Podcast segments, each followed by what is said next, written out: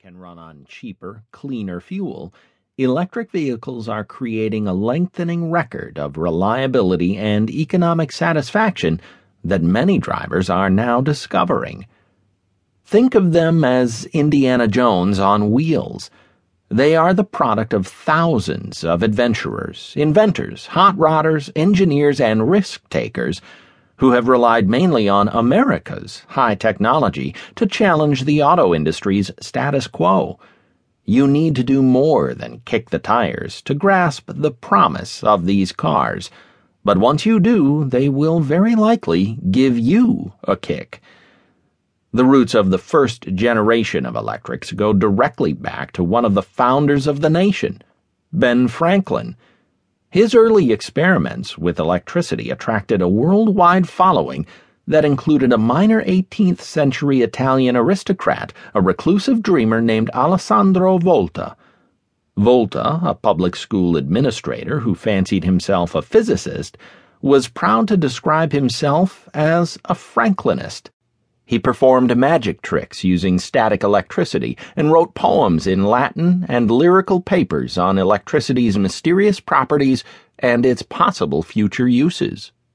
When he described electricity as a miraculously invisible liquid, one of his mentors felt he had gone off the rails of science. He ordered Volta to keep silent forever. Instead, Volta went back to his lab. In 1799, he built a stack of silver coins, interspersing them with poker chip sized pieces of zinc and circular pieces of water soaked cardboard.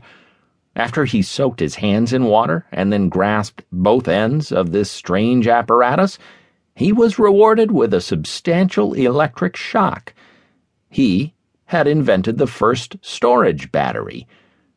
The discovery brought him worldwide honors including a medal from Napoleon and immortality as a unit measuring the potential carrying capacity of a line connected to an electric current, the volt.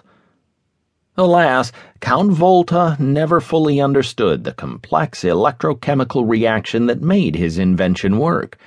He has that in common with thousands of other pioneers who have spent their lives trying to fathom the continuing mysteries and quirks of batteries. The pioneer's work eventually led to the Electrobat, a black 1,650 pound coffin shaped vehicle carrying on its skinny wheels a battery derived from those that powered Philadelphia's streetcars.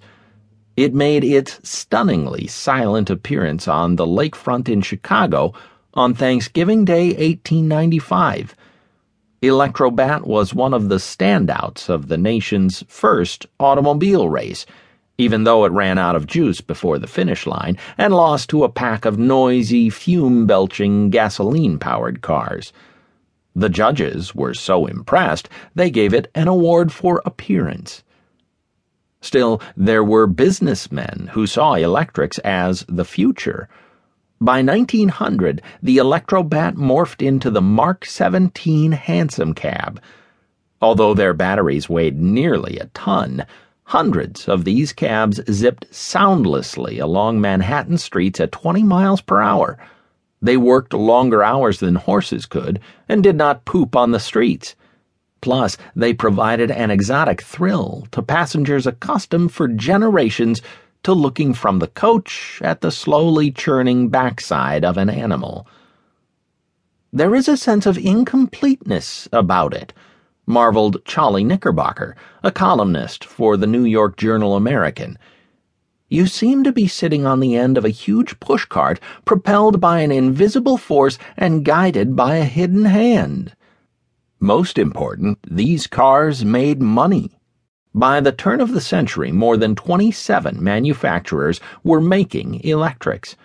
Among the leading customers creating the demand were society women who disliked arriving at a reception in a cloud of dust in a vehicle propelled by explosions and steered either by a goggled chauffeur or the man of the house.